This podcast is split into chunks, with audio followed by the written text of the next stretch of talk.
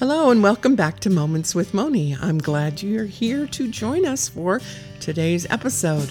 I promised you last week we would be discussing microgreens.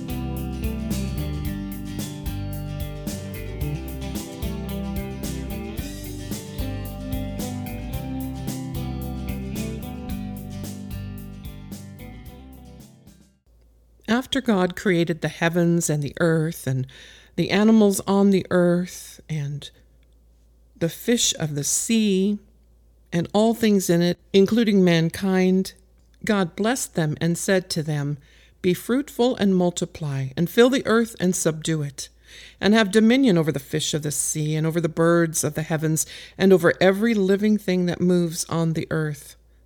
And God said, Behold, I have given you every plant yielding seed that is on the face of all the earth, and every tree with seed in its fruit.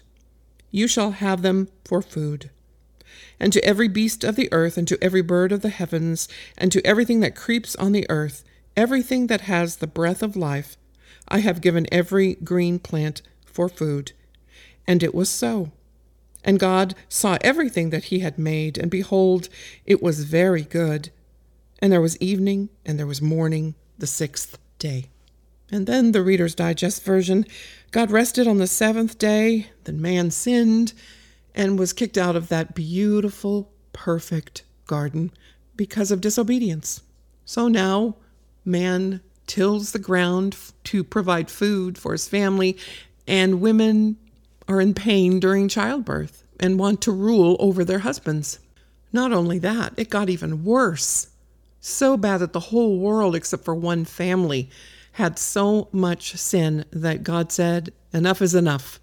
I'm getting rid of all of them. There's a big flood coming. Noah, I want you to build this ark and then put your family and these animals inside. I will get them there. I will close the door and we'll start over. But God had mercy on mankind and sent Noah and his family through this flood with all the animals. And when the waters stopped coming down and up from the ground and receded, the ark landed on dry ground. And after a while, Noah and his family came out onto the earth. And Noah built an altar and he burned a sacrifice to God, thanking him for his mercy. And God put a rainbow in the sky as a reminder to not flood the earth again. God promised that. That rainbow is there so that he remembers, well, he always remembers, that we are also reminded that he will never, never flood the entire earth again. Of course, there is different judgment coming, and that has to do with fire, but Today we're talking about microgreens. What does this all have to do with microgreens? Well, those seeds started in the garden. And after the flood, God allowed the people to eat meat as well and put fear in the animals. So we are reminded actually at this time in the history of man to remind mankind that it's okay to eat meat and it's okay to get married. And again, that's a different study, too. As a woman of God, we are trying to feed our families nutritious food and take care of them and be good keepers at home. So I hope the following information will be helpful to you. Whether you use just a few pots on the kitchen counter, the kitchen windowsill, a greenhouse out on the back porch, or a garden in the backyard, a farm, a homestead, so it's the end of April, and we had such beautiful weather last week, but today it's raining and cloudy, and there's just more of that in the forecast. Lots of it. This is why I don't plant things outside until the local mountain is has no more snow on top of it. That's what the uh, Indians have always said. Otherwise, we may lose crops. That's why I like to start inside. And for that matter, also because it's easy for me to grow something on the counter. I have a grow light that I use so that the seeds get a lot of light, even though the house can be dark and gloomy during these rainy days. Now, I used to grow sprouts, which are seeds that are placed in a jar with some water until the seeds sprout. Some of you in warmer climates may be able to do that, but mine usually turn to mold before they are ready to harvest. I have found that I have more success with microgreens, and the only difference is that I place the seeds in a medium of either coconut coir or potting soil mix, some sort of a growth medium so that the seeds can sprout. But the difference with growing a plant, full grown plant, and microgreens is you mass plant the seeds after soaking them. And then harvest time is accelerated after the plant reaches the height of about anywhere from an inch to three inches. Microgreens also contain much more flavor than sprouted seeds do. They actually have a potent flavor of whatever vegetable it is that you're mass producing in this microseed way. One of my favorite microgreen seeds to grow this way is black sunflower seeds. You soak the seeds in water for a few hours and then plant them in the soil with just a light covering of soil and cover them and leave them in the dark until they start to sprout, and then turn on your grow light and keep them moist on top. After you've got the second set of leaves, or a little beyond that, you can just clip them with a scissor or a knife and add them to your salads to add a lot of flavor and a lot of nutrients. I think my second favorite microgreen plant is peas but you have to find a bag of peas that are whole. You can't use split peas. I found some at the local natural grocery store. Just a one pound bag has lasted me several years. And you mass seed them in the soil underneath the grow light in just the same way. You just cover them lightly and cover them in the dark in the moist soil until they start to sprout.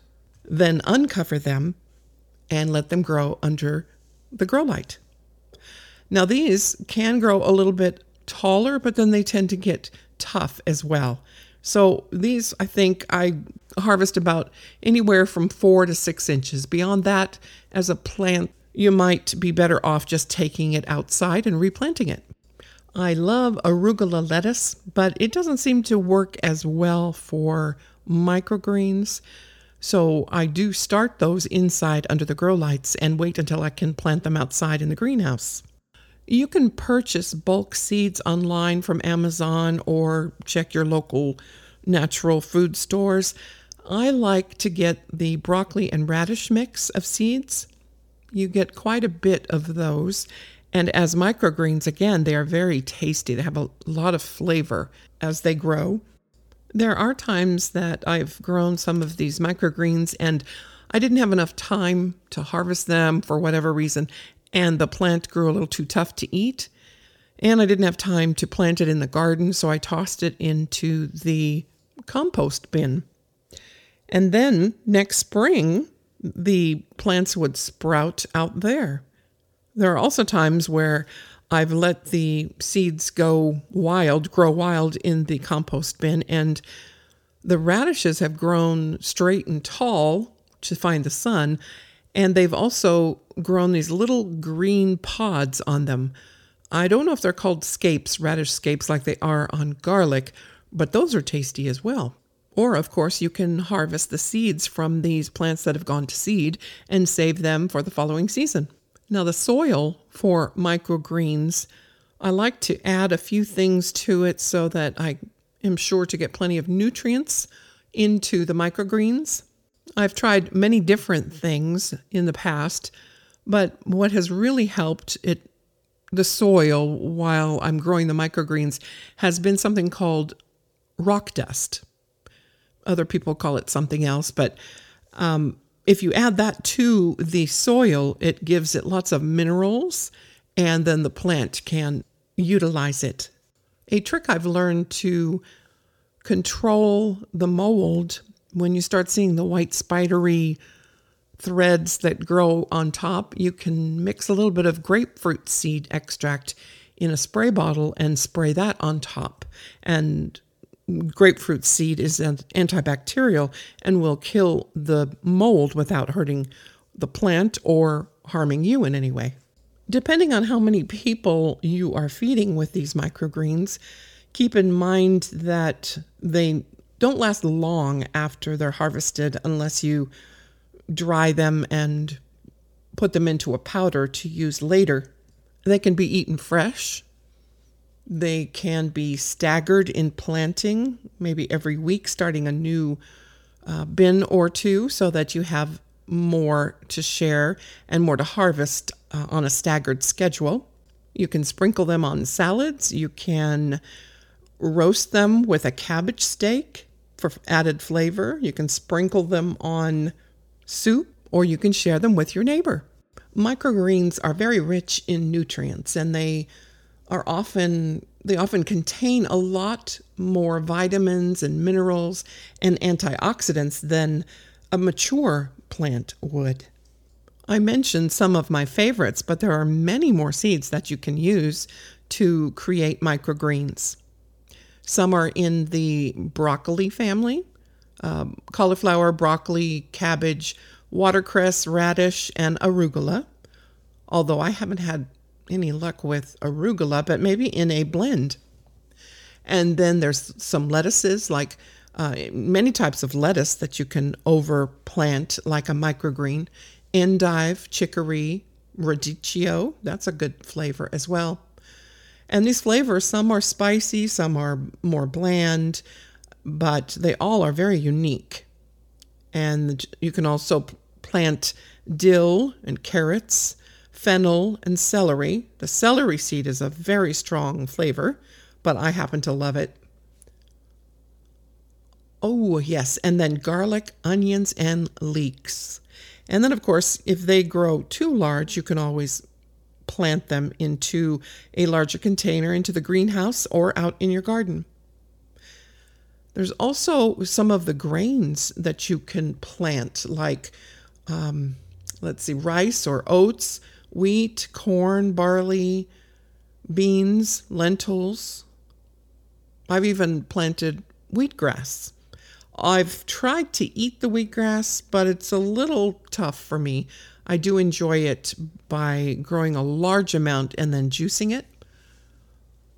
And then you can also plant some melon, cucumber, and squash seeds.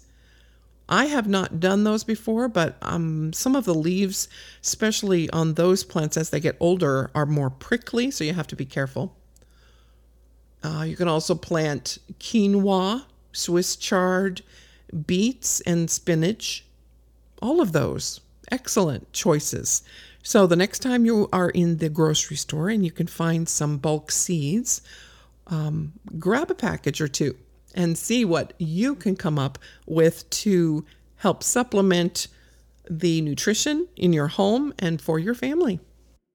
Just one note of caution, and that's to make sure that you rinse them well and don't let the mold grow or any bacteria grow on the surface use that grapefruit seed extract so that you don't catch salmonella or E. coli or anything like that.